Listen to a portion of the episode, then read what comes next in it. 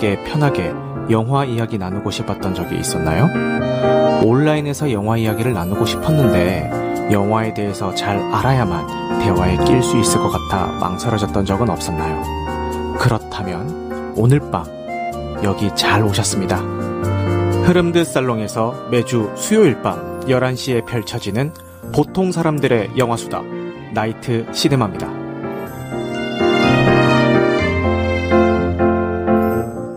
안녕하세요. 당신의 밤이 온통 영화가 되는 곳, 보통 사람들의 영화수다 나이트 시네마입니다. 오늘은 소설과 뮤지컬로도 제작이 되었고요. 중고등학교 교과서에 실리기도 했던 가난한 소년의 성장 이야기를 다룬 작품 빌리 엘리어트를 한번 다뤄보도록 하겠습니다. 오늘 방송에서 언급되는 영화 기본 정보와 스토리의 출처는요, 나무위키와 다음 영화임을 밝혀드립니다. 스포일러 감상 후기 토론회는요, 매주 수요일 밤 11시에 오디오 토론 플랫폼인 흐름드살롱에서 진행이 되고 있고요. 오픈되어 있는 온라인 공간에서 진행되는 만큼 누구나 참여하실 수가 있습니다. 단, 캐스트로 청취하시는 분들은 온라인 녹음의 특성상 스피커분들의 환경에 따라서 음질의 차이가 발생할 수도 있다는 점 양해 말씀 부탁드리겠습니다. 그리고 바쁘신 분들은요 1.2배속이나 1.25배속으로 청취하셔도 무방하니까요 참고 부탁드립니다. 마지막으로 추천과 구독은 큰 힘이 되니까 잘 부탁드리겠습니다. 이게 음악이 굉장히 좋은 작품인 만큼 예고편에도 모두 음악이 쓰여 있어가지고 혹시나 저작권에 걸릴까봐 예고편 없이 그냥 제 생목으로 줄거리 소개를 하고 진행을 해보겠습니다. 영국 북부 탕왕촌에 사는 11살 소년 빌리, 매일 복싱을 배우러 가는 체육관에서 우연히 발레 수업을 보게 된 그는 토슈즈를 신은 여학생들 뒤에서 동작을 따라하게 됩니다. 그에게서 재능을 발견한 발레 선생님 윌킨스 부인은 빌리에게 특별한 수업을 해주게 되고요. 로얄 발레 학교의 오디션을 보라고 권유하게 됩니다. 발레는 여자아이들이나 하는 거라며 반대하는 아버지 몰래 신나게 춤을 추던 어느 날 빌리는 불쑥 체육관에 찾아온 아버지와 맞닥뜨리게 됩니다. 빌리는 가족의 반대와 세상의 편견 그리고 가난이라는 장애물 앞에서 과연 꿈을 이룰 수가 있을까요? 빌리 엘리어트입니다. 먼저 빌리 엘리어트의 기본 정보부터 한번 살펴보고 가시겠습니다. 스티븐 달그리 감독님의 작품이고요. 국내에서는 2001년에 최초 개봉을 했고 2017년에 재개봉을 한 번 더 했던 작품입니다. 12세 관람하고요. 상영 시간은 110분입니다. 영국 아카데미 영화상에서 남우주연상, 영국 작품상, 여우조연상을 수상을 했는데 이때 남우주연상에서 경쟁한 후보들이요. 글래디에이터의 러셀 크로우, 캐스트 어웨이의 톰 행크스, 원더보이스의 마이클 더글라스, 퀼스의 제프리 러시였다고 합니다. 굉장히 쟁쟁한 배우들 사이에서도 당당하게 남우주연상을 수상을 했고요. 이 작품은 영국 로열 발레단의 남성 무용수인 필립 모슬리의 실화를 참조해서 제작된 작품이고요. 이 남우주연상을 수상을 했던 제이미 벨이라는 배우는 공개 오디션으로 발탁이 된 배우인데 오디션 당시의 조건이 발레와 탭댄스에 능한 영국 북부 출신의 10세 이내의 소년이었다고 합니다. 게다가 제이미 벨의 경우는 주변 친구들로부터 남자가 발레를 한다는 놀림과 편견을 이미 겪어봤던 개인적인 경험도 있어서 아마 다른 분들보다는 캐릭터에 좀 더 몰입할 수 있었던 게 아닌가라는 생각이 드네요. 그리고 사실 이게 우연한 기회에 꿈을 발견한 주인공이 좋은 스승을 만나고 그리고 주변의 반대와 편견에 맞서 싸우면서 결국에는 성공한다는 이 플롯 자체는 어떻게 보면 좀 식상할 수도 있고 너무나도 많이 사용되어 왔던 플롯이긴 한데요. 그럼에도 불구하고 이 작품이 사랑을 받는 이유에 대해서 많은 분들이 철의 여인이라고 불렸던 마가렛 대처 전 영국 수상의 정책으로 인해서 폐업된 탄광이 배경이다 보니까 어떤 정치적인 의도를 가진 작품이어서 그런 게 아닐까? 이렇게 생각하시는 분들도 계시고 아니면은 이때 실제로 석탄 노조와 전면전을 선포했었던 이 1984년 요 시대에 실제로 성소수자 사회운동가들이랑 파업투쟁에 나섰던 탄광노동자들이 연대했던 사건이 있었기도 했기 때문에 이 영화의 몇몇 장면들과 연관지어서 퀴어 영화로 해석하시는 분들도 계세요. 그래서 좀 차별성을 두지 않았나 이렇게 얘기하시는 분들도 계시는데, 모두 다 뭐 저는 공감하는 바이고 훌륭한 해석이라고 생각을 합니다만, 저는 개인적으로 조금 더 이런 거시적인 관점들보다는 조금 더 좁게 개인적으로 봐가지고 아들의 꿈을 위해서 본인의 신념마저 꺾어가며 모든 것을 지원해준 아버지의 모습이 담겨있기 때문이 아닐까라는 생각을 한번 해봤습니다.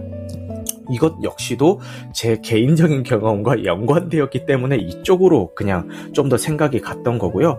저도 실제로 대학생 시절에 뭘 해야 될지 모르고 막 방황을 하다가 내가 먹고 살기 위해서는 이거를 좀 해봐야겠다라고 딱 마음을 먹었을 때 저희 아버지한테 찾아가서, 아버지 저 이게 하고 싶은데 이걸 하려면은, 제가 대구에 살았거든요. 이걸 하려면은 서울에 가서 뭐 이거를 얼마 동안 배워야 되는데 거기에 들어가는 비용은 이 정도가 들 것 같고, 뭐 학원은 여기를 가면 될 것 같고, 뭐 먹고 사는 거는 여기서 해결하면 될 것 같고, 이렇게 쭉 얘기를 하니까 저희 아버지가 가만히 듣고 계시다가 그래 해라 라고 하시면서, 저는 나중에 알았지만 빚까지 내서 그거를 지원을 해주셨더라고요. 그래서 자식의 꿈을 위해서 모든 걸 지원해주신 저희 아버지, 그때 실제로 그때 공부했던 거를 기반으로 해서 지금 이제 밥을 벌어 먹고 살고 있으니까, 어떻게 보면 그때 아버지가 저한테 해주셨던 뭐 빚까지 내가면서 투자를 해주셨던 거는 정말 그 믿음에 기반된 좋은 성공한 투자라고 볼 수도 있고, 저 역시도 아버지한테 제가 이런 걸 해보고 싶습니다라고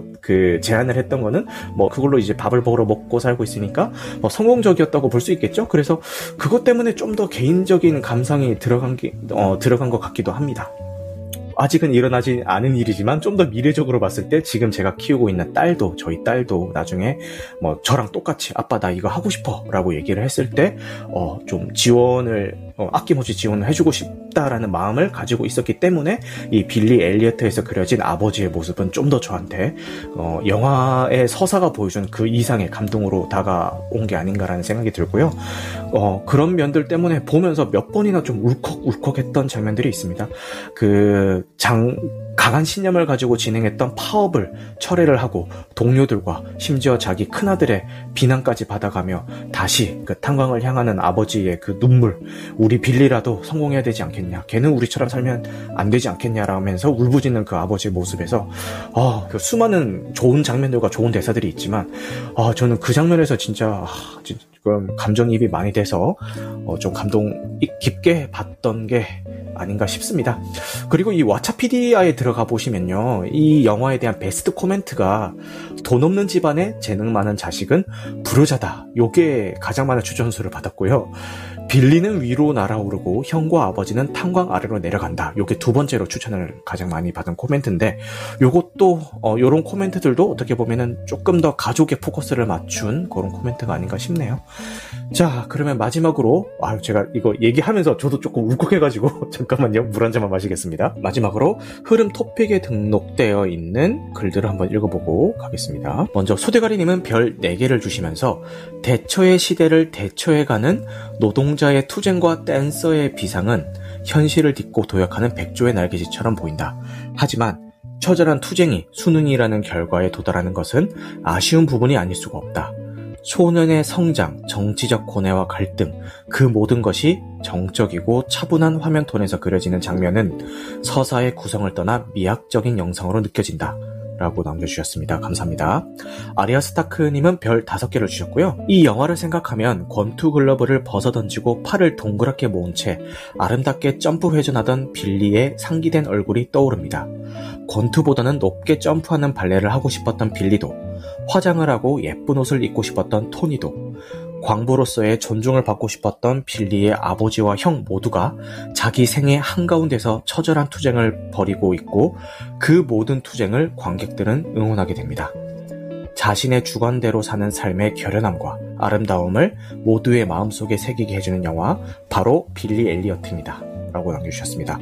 그 다음은 오늘 이 자리에 와주신 테리즈님이 별 4.5개를 주셨습니다. 80년대 브릿팝과 대처리즘으로 팽배했던 영국의 북부 탄광촌, 남자는 권투를 해야 한다며 억지로 배우러 간 체육관에서 빌리는 발레 수업을 난생 처음 보게 됩니다. 춤을 추고 싶다는 꿈을 품게 된 빌리의 바람에 아버지와 향은 반대하고 탄광은 파업에 돌입하게 됩니다. 혼란스러운 시기 속에서 정체성의 혼란과 어려운 환경 속에서 자신을 자유롭게 해주는 춤을 꼭 추고 싶은 빌리. 빌리의 꿈을 이뤄주기 위해 탄광으로 내려가는 아버지와 형, 그리고 무대 위에서 비약하는 백조로 끝 마무리하는 영화의 마지막 엔딩씬이 기억에 남는 작품입니다. 라고 남겨주셨네요. 지금 전부 다 별점이요. 평균 별점이 4.3입니다. 와, 그만큼 많은 분들의 사랑을 받은 작품이기도 하죠.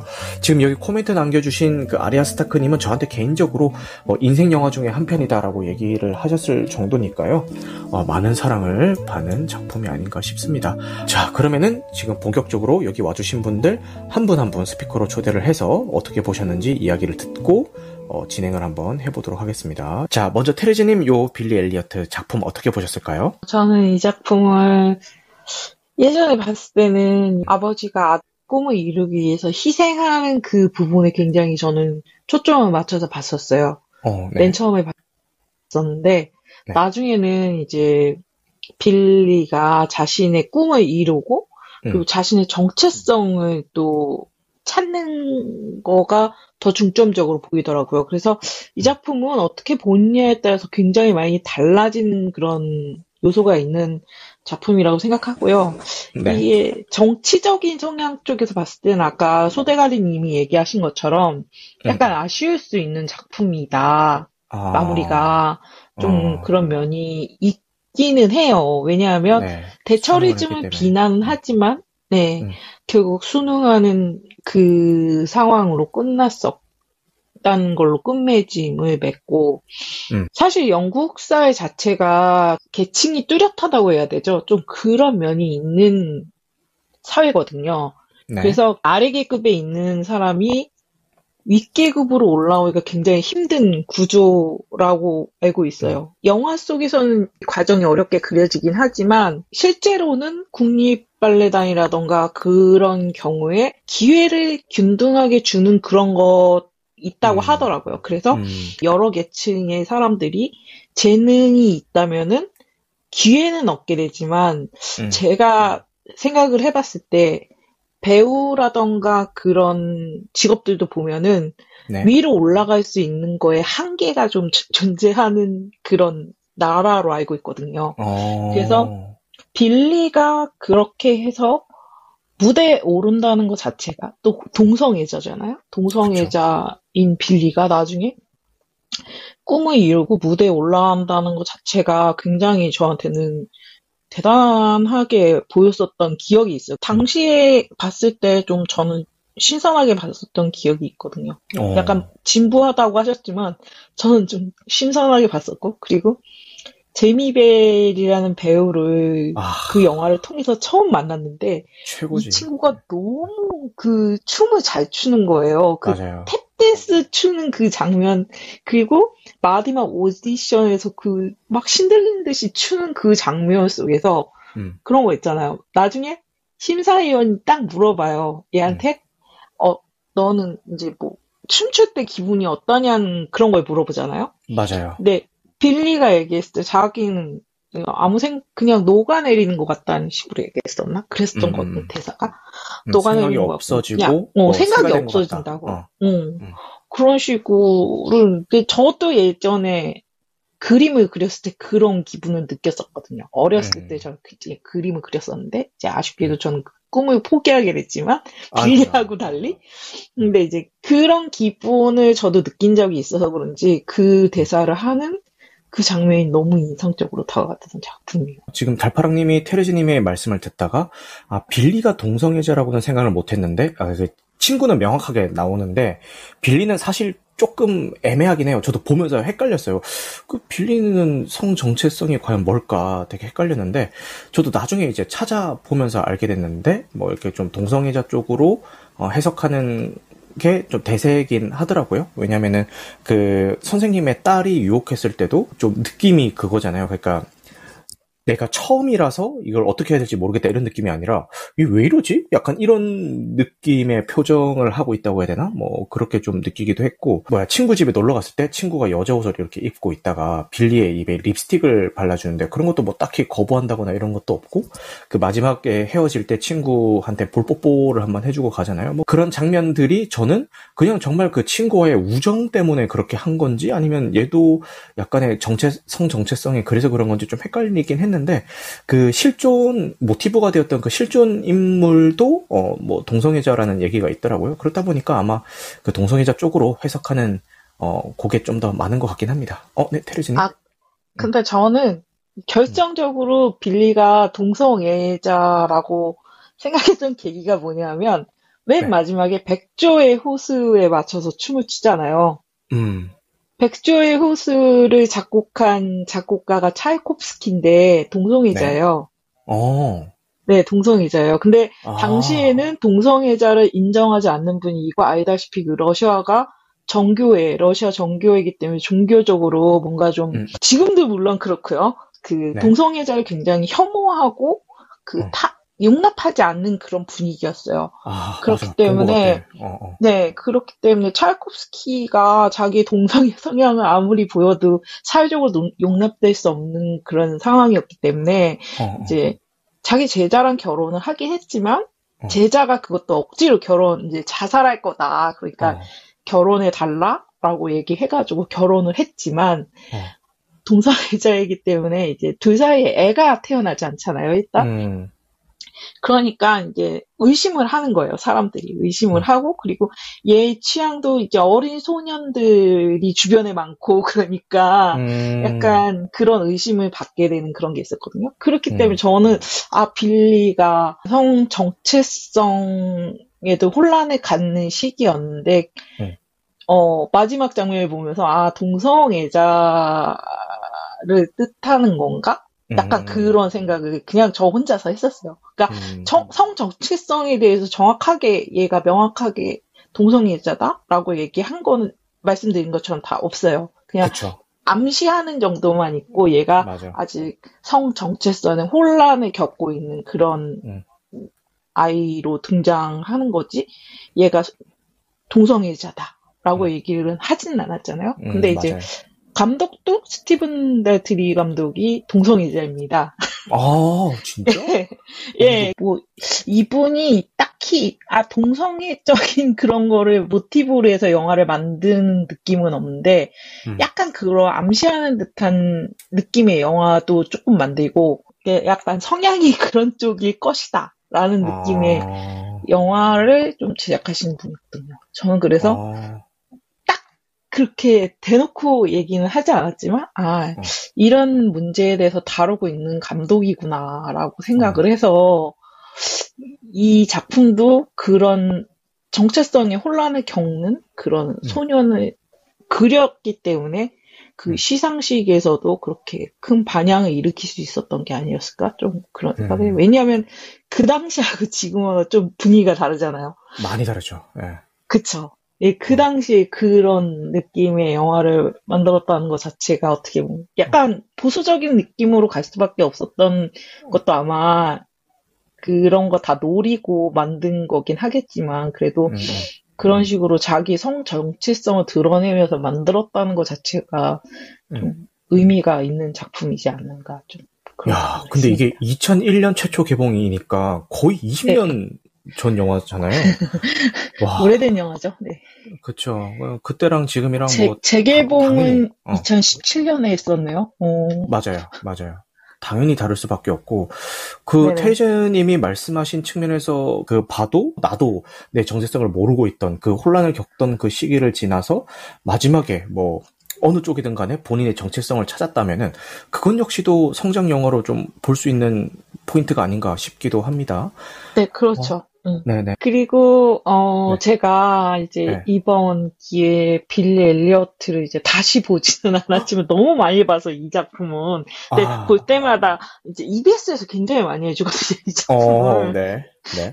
때면 때마다 해주더라고요. 그래서 이제 저는 그냥 TV에서 해주면 다시 보고, TV에서 해주면 다시 보면서 또 다른 걸 느끼고, 언제 볼 때는 또 이제 브리팝을 보면서 브리팝, 이거 괜찮네. 이런 브리팝도 나왔었구나. 그때 또 당시에 브리팝이 굉장히 흥했던 시대잖아요. 네. 그쵸. 그래가지고 이제, 사실 뭐라고 해야 되지? 대처리즘 시대, 보수 정권 시대라고 해야 되죠? 그런 시대에는 항상 이제 음악이 뭔가 저항을 의미하는 음악들이 많이 생기고 그러기 때문에 이제 음악적으로 뭔가 좀 브리팝이 흥했던 그런 시절이기 때문에 음악이 참 좋구나. 이제 영화를 보면서 그렇게 느끼고. 음악이 진짜 좋아요. 네, 그쵸. 새롭게 알게 된 게 저는 백조의 호수가 지금까지 이게 비극인 줄 알았거든요. 네. 비극인 줄 알았는데 그게 비극은 아니더라고요. 나중에 이제 오데트가 희생을 하면서 죽는 걸로 끝나는 걸로 알고 있는데 그게 거기서 끝이 아니고 오데트가 죽고 나니까 이제 왕자도 같이 따라서 죽나? 호수에 그런 식으로 던지고? 끝나는 거예요. 네. 그리고 나서 저주가 풀려서 해피엔딩으로 끝난다는 거예요. 그래서 보면서 이게 비극이 아니었어? 그러면서 되게 음악이 그리고 되게 비장하게 흘러가면서 비극적으로 끝나는 것 같은 느낌이잖아요. 맞아. 비극이 아닌 거예요. 그래서 빌리 엘리어트에서 마지막 장면인 백조의 호수인 게 아버지가 아들을 위해서 희생을 했지만 그 희생이 비극이 아니고 뭔가 그 빌리의 꿈을 이뤄주면서 이게 해피엔딩으로 끝나는 그런 거를 의미하려고 일부러 이걸 넣었나? 좀 그런 생각을 좀 하게 되더라고요. 좀 일리가 있는 말씀 같기도 하고 그리고 작품에서 등장하는 거는 그 매튜 번이 재해석한 작품이라고 하고요. 출연진 전부가 남성으로 구성된 것으로 유명한 작품이라고 하네요. 게다가 매튜 번 본인과 출연진 다수가 실제로 게이라고 합니다. 그래서 말씀하셨던 그런 이렇게 해피엔딩 해피엔딩에 대한 암시도 있는 거고 이런 성향에 대한 암시도 있는 거고 성공에 대한 암시도 있는 거고 여러 가지 측면에서 해석할 수 있는 엔딩 장면이 아닐까라는 생각이 드네요. 그 테레즈 님은 요 작품 보실 때 제일 좋았던 애정하는 장면이 있으실까요? 애정하는 장면이요? 네. 맨 마지막에 추는 장면은 빌리가 이제 심사위원들 사이에서 추는 너무 감동적인 장면이잖아요. 맞아요. 그거는 좀 감동적인 장면이고, 제가 애정하는 부분은, 그런데 파업이 막 일어나는 상황에서 얘는 뒤에서 막 이렇게 자기 혼자서 막 춤을 춰요. 맞아. 골목인가? 막 이렇게 뛰어다니면서 춤추는 장면 있잖아요. 탭댄스? 네. 그러니까 막 이렇게 혼란스러운 그 장면, 그러니까 파업의 혼란스러움과 이게 오버랩 되면서 얘가 막 춤추는 장면이 있단 말이에요. 그 장면이 저는 좀 애정하는 장면이었던 것 같아요. 아, 맞아. 그 장면 너무 좋지. 네네. 탭댄스 막 이렇게 미친 듯이 추는 거 막. 그러니까 나는 이 혼란에서 벗어나고 싶고 그냥 아무 생각을 하기가 싫다. 이런 느낌? 벗어나고 파? 좀 그런 느낌. 맞아. 그 장면도 너무 좋았고, 저는 한 두 가지 정도가 가장 인상에 깊었는데요. 첫 번째 장면은 초반에 나오는 장면인데, 그 빌리가 친구한테 본인이 이제 발레를 했다는 거를 어떤 굴다리 같은 데 밑을 지나면서 처음으로 얘기를 하는데, 친구가 그거를 정말 아무런 편견 없이, 멋진데? 그런 발레복도 입어? 이런 식으로, 너 무슨 남자가 발레야? 이런 식으로 얘기하는 게 아니라, 좀 그대로 받아들여주고 인정해주는 대사를 해요. 그래서 그 장면에서, 야, 저 친구는 정말 좋은 친구구나라고 생각을 해서 그 장면에 인상이 남았는데, 그 뒤에 이제 친구의 어떤 성향이나, 조금 남들과는 다른 모습을 빌리가 알게 됐을 때도 빌리 역시 친구가 본인을 인정해줬던 것처럼 빌리도 그 친구의 있는 그대로를 받아들여주고 인정해주는 것 같은 느낌이 들어서 야 정말 좀 훈훈하다 이런 느낌이 들며 그 장면이 되게 좋았고요. 그 두 번째로 좋았던 장면은 그 선생님 있잖아요. 발레 선생님. 그 선생님이랑 같이 음악에 맞춰서 춤을 추는 장면이 딱 한번 나와요. 그 장면이 너무 신나는 거예요. 저는 보면서. 그러니까 그게 사실 발레는 아니에요. 그 장면이 100% 발레는 아닌 것 같고 약간 탭댄스도 섞여 있고 발레도 섞여 있고 일단 둘이 합을 맞춰서 뭔가 약간 막춤 같기도 하고 그렇게 같이 이렇게 호흡을 맞춰가지고 춤을 추는 장면이 나오는데 스승과 제자에 대한 애정도 좀 묻어 나오는 것 같고 그 노래 자체도 너무 신나고 춤 사이도 너무 보기 좋고 그래가지고 야 그걸 보면서 좀 자세를 고쳐잡았던 그런 기억이 있네요. 그 테레즈님이 말씀해주셨던 오디션 장면이라든지 아니면 마지막에 뭐 그 백조의 호수 장면 같은 경우는 뭐 많은 분들이 얘기를 해주시고 있는 장면이기도 하고 해서 저는 이렇게 기억나는 장면을 그 두 개로 꼽아봤습니다. 지금 달파랑님이 맞아요 맞아요 하면서 테레지님과 제가 얘기할 때마다 완전 극공감을 해주시네요. 그냥 올라와서 얘기하세요 달파랑님. 그러니까 지금 스피커도 얼마 없는 상황에서 자 드디어 올라오셨습니다. 네네. 달파랑님 지금 말씀 가능하신가요? 네. 안녕하세요. 드디어 목소리를 한번 들어보네요 달파랑님. 달파랑님은 지금... 어떤 장면이 좋으셨어요? 네. 네. 지금 굉장히 내숭을 떨면서 얘기하고 있고요. 네. 저는 어릴 때 무슨 성인이 돼서도 보긴 했지만은 네. 그 초등학교 때 봤던 그 장면 잊혀지지 않는 장면이 있는데 네. 거의 원 테이크로 아마 그 테니지님께서 또 말씀하셨던 장면 같기도 한데.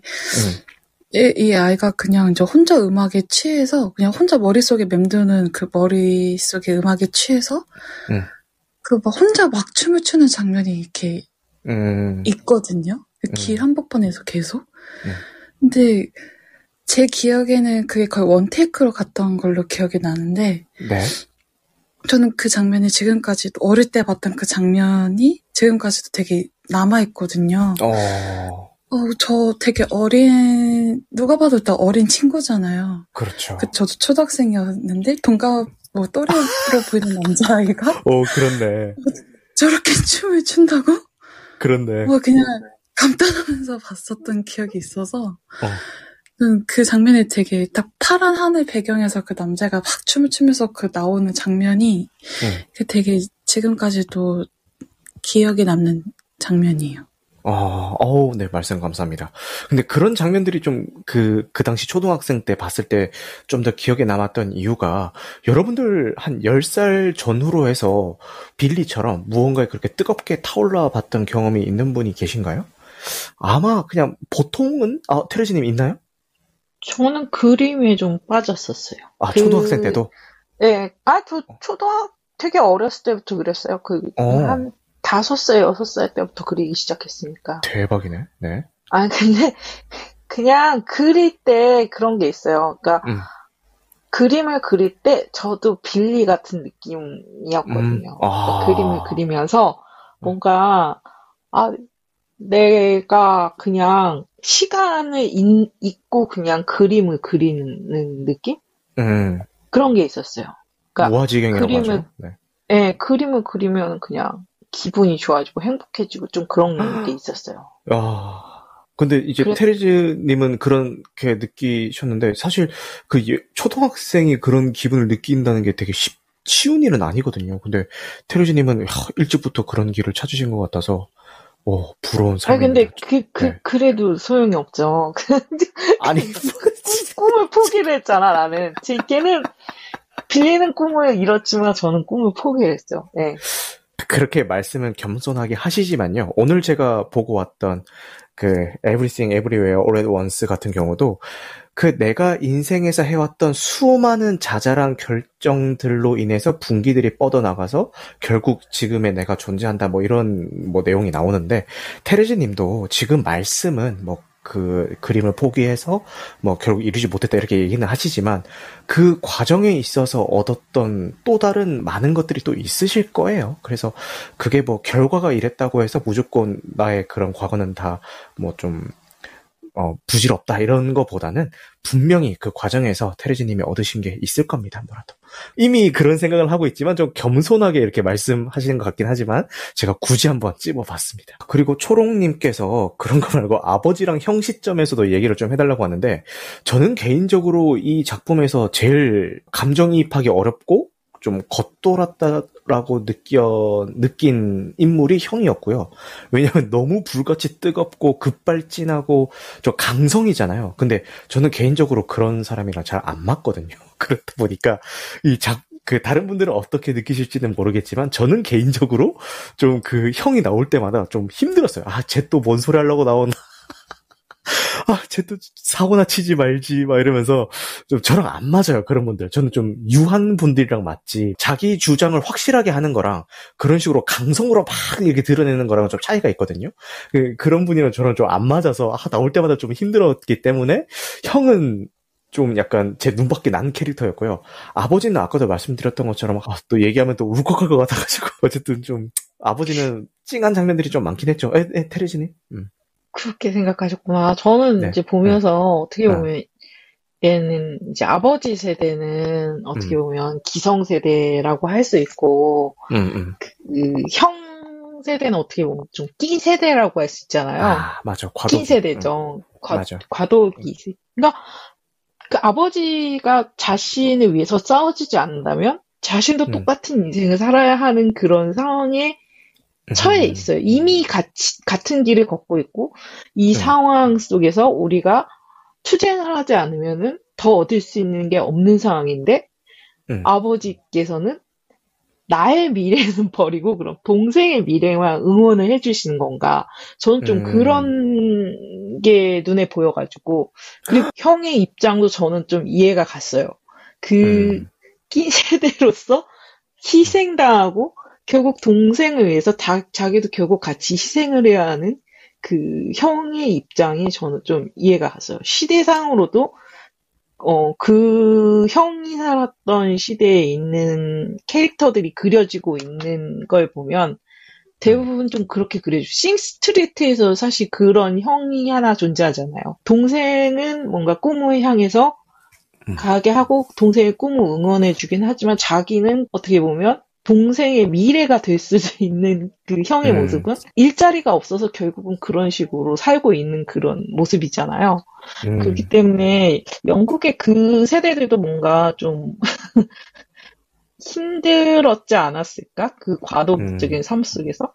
그리고 그 영국의 그런 세대들이 이리저리 부딪혀보면서 좀 과격하게 살다가 서서히 이제 나이 들어가면서 한계에도 부딪히고 뭐에도 부딪히고 뭐 이러면서 약간 놓아버리는 것들도 있고 더 이상 뭐가 없구나 그러면서 약간 포기하는 그런 게 있잖아요. 근데 이 형은 아직 포기를 하지 않고 싸우고 싶은 거잖아요. 저는 그렇기 때문에 그렇죠. 이 형의 캐릭터에도 굉장히 저는 동감이 많이 갔었어요. 그리고 좀 안타깝다고도 좀 생각이 들었고 결국 동생을 위해서 같이 희생을 하는 겁니다. 그렇죠. 그게 아까 제가 읽었었던 왓챠피디아 베스트 코멘트 중에 돈 없는 집안에 재능 많은 자식은 부효자다. 뭐 요거랑도 약간 일맥상통하는 것 같기도 하고 유독 한 명한테 꿈을 몰아주면서 생기는 갈등의 소재로 쓰이는 분야들이 유독 예체능이 좀 많은 것 같기도 해요. 아무래도 좀 돈이 많이 들어서 그런가 싶기도 하고 그리고 그 성공했던 뭐 스포츠 스타나 예술인들 얘기 들어봐도 꼭 보면은 가족 중에서 희생을 해줬던 그 사람을 밀어주기 위해서 희생을 해줬던 가족의 이야기 같은 것들이 빠지지 않고 나오는 거 보면은 고원점에서 봤을 때는 테레지님의 말씀도 어느 정도 공감이 되는 것 같습니다. 아, 네, 달파랑님. 네. 아까 또 테레지님께서 싱스트리트 잠깐 얘기하셨을 때도 또 그 형이 동생한테 말을 하잖아요. 중간 대사가. 약간 참다가 팍 터지는 그 장면에서 넌 그래요 내가 여기 갈고 닦고 왔기 때문에 네가 지금 이거 할 수 있는 거야 막 이런 게 딱 대사가 나오거든요. 맞아. 그게 그래서 지금 테레지님 또 말씀 들으니까 또 그럴 수도 있겠는 거예요. 빌리가 그나마 그 일을 할 수 있었던 거. 그리고 전 어릴 때야 그 형이 미워 보였지만 지금 다시 보면은 그러면 이제 좀 이해가 가는 거예요. 그 형이 저도. 아니, 저 새끼, 막내가 약간 저 빌리같이, 빌리처럼 좀, 이렇게 생각 없고, 막 어리지만 어쨌든 이 집안에 하나도 모르고 철없고, 철없이만 보였을 거란 말이에요. 그러니까 제일 그 가운데 있어서, 그래도 현실적으로 볼 수 있는 사람? 이 지방과 현실을. 그래서 지금 회사에 다시 보고 생각하면, 이해가 조금은 되는 편이에요. 아이고, 네, 좋은 말씀 감사합니다. 두 분 얘기를 듣고 보니까 제가 형을 너무 그 색안경을 끼고 보는 바람에 그는 좋은 형이었지만 제가 너무 좀 몰아세워서 네. 근데 그 저는 안타깝긴 하죠. 둘 다 저는 다 안타까웠어요. 네. 아빠랑 그 형도. 그렇네. 어떻게 보면 그냥 그 시대에 둘 다 어떻게 보면 다들 가족 모두가 뭐 피해자 중에 한 명이 아닌가라는 생각도 들고요. 사실 이게 20년이나 된 작품이다 보니까 괜히 저 혼자 이렇게 떠들게 될까봐 좀 걱정이 많았는데, 그래도 이렇게 테레즈님도 와주시고 달파랑님도 이렇게 처음으로 올라와 주셔서 좋은 말씀 해주시고 채팅으로 또 많이 참여를 해주셔가지고 잘 방송이 진행되고 있는 것 같습니다. 초록님이 뒤늦게 생각나는데 뮤지컬 버전의 빌리 엘리어트도 참 좋더라고요. 마지막에 성인 빌리와 아역 빌리가 같이 무대 인사를 할 때 찡한 감동이라고 말씀을 해주셨네요. 아, 요거 저 뮤지컬도 있고 소설도 이제 영화 이후에 나왔는데 너무 궁금하긴 하더라고요. 네. 그리고 왜냐면 음악이 워낙 좋기 때문에 이걸 뮤지컬에서는 어떻게 살렸을까라는 궁금증이 들기도 했습니다. 무명님이 저희 아이가 하고 싶다면 무조건 시켜주실 건가요? 라고 물어보시는데, 이게 저는 무조건 시켜줄 거라고, 그러니까 빌리 엘리어트에 나왔던 아버지처럼 나는 무조건 시켜줄 거라고 마음에 무장을 하고 있었어요. 근데 지인이랑 이런 비슷한 얘기를 하다가 제가 아니 애가 하고 싶다고 하면 시켜줘야지 이렇게 얘기를 했더니 그 지인이 진짜 애가 하고 싶다고 하면 다 밀어줄 거야? 그러면 너 나중에 뭐 예를 들어서 타투이스트 한다고 하면은 너 그거 지원해줄 거야? 이렇게 물어보는 거예요. 그러니까 우리가 생각하고 있는 이제 뭐 좀 주류 쪽이라고 해야 되나? 이런 직업 말고 정말 아직은 좀 마이너하다고 생각되고 있는 그런 분류의 일을 하겠다라고 해도 네가 지금 이렇게 당당하게 얘기하는 것처럼 지원해주겠다, 반대 안 한 자신 있냐? 애가 하고 싶다는 이유 하나만으로? 뭐 요런 질문을 받은 것 같아서 갑자기 또 고민이 되는 거예요. 만약에 진짜 시연이가 나중에 아빠 나 문신해주는 사람 할래라고 했을 때 내가 그거를 그래 난 너의 꿈을 응원해라고 그 여과 없이 얘기를 할 수 있을까? 이거는 갑자기 또 말문이 탁 막히는 거예요. 그래서 이거는 생각을 좀 더 해봐야겠다. 아직은 애가 어리니까, 지금 6살이거든요. 아직 애가 어리니까 좀 더 생각을 해봐야겠다라는 마음이 들었습니다. 지금 뭐 이런 얘기를 하다 보니까 벌써 뭐 6살짜리인데 벌써 뭐 취업도 시키고, 그죠? 시집도 보내고, 뭐 손주도 봤어 이미 얘기하다 보니까. 네. 오늘 이렇게 빌리 엘리어트 이야기가 물론 뭐 꿈에 대한 이야기이기도 하고, 그 소년 시절의 이야기이기도 하고, 그리고 뭐 여러 가지 의미를 담고 있는 작품이다 보니까 소년의 모습에서 저희들의 모습을 좀 많이 본 것 같아요. 그죠? 그러다 보니까 평소에는 이렇게 좀 꺼내기 힘들었던 이야기도 이 작품을 통해서 한 번 더 꺼낼 수 있었던 게 아닌가라는 생각도 드네요. 네, 오늘 그 처음으로 올라와 주신 달파랑님, 그리고 뭐 여러 가지 좋은 이야기 해주신 테레즈님, 그리고 채팅으로 참여해주신 분들 모두 감사 말씀드립니다. 자, 그럼 마지막으로 하실 말씀 있으시면은 자유발언 듣고 마무리 한번 해볼게요. 네, 달파랑님 마지막 발언 듣고 가겠습니다. 그리고 저는 빌리 엘리어트 하면은 또 다른 팟캐스트가 생각이 나는데, 네. 아직 팟빵이 남아 있어요. 네. 성우분들이 하신 영화 이야기 팟캐스트거든요. 오. 이 팟캐스트 이름은 수다 시네예요. 네. 거기 그때 조금 예전 거긴 하지만 그분들도 이제 빌리 엘리어트를 다루신 게 있거든요. 좀 찾았어요. 네. 네, 거기 이제 성우분들이시다 보니까 영화 팟캐스트마다 연기를 하세요. 오. 짧게. 네.